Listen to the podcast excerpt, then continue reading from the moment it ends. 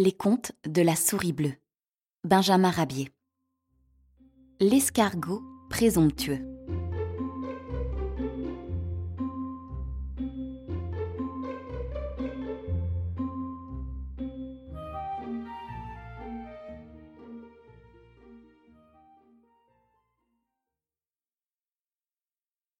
Un escargot se promenait dans l'herbe.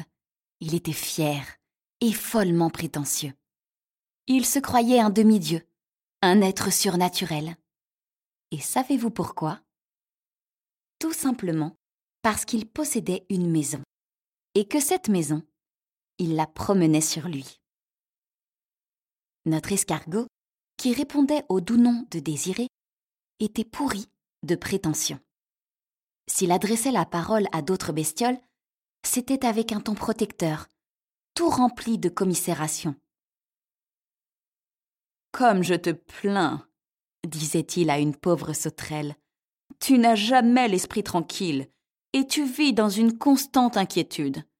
Tu ne sais jamais si le saut que tu fais ne te conduira pas dans la gueule d'une grenouille ou dans le bec d'un canard. Moi, je ne crains rien. Un ennemi se présente-t-il Vite, je rentre chez moi, et c'est fini. Rencontrant en chemin une taupe, il lui dit Combien peu j'envie ton sort. Pour vivre tranquille, tu es obligé de creuser des galeries sous terre, en pleine humidité, dans les ténèbres. Et bien souvent, l'inondation vient te chasser de ton domaine, t'obligeant ainsi à quelque hâtive construction nouvelle. À une grenouille, il parla en ces termes.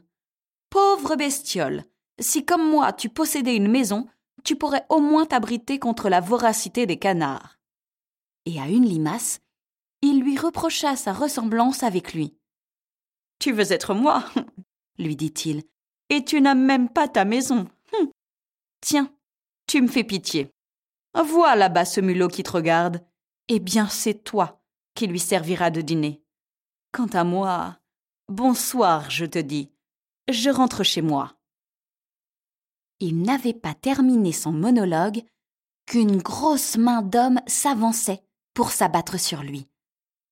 Notre pauvre escargot eut beau rentrer dans sa coquille, il n'en fut pas moins saisi, propriétaire et maison.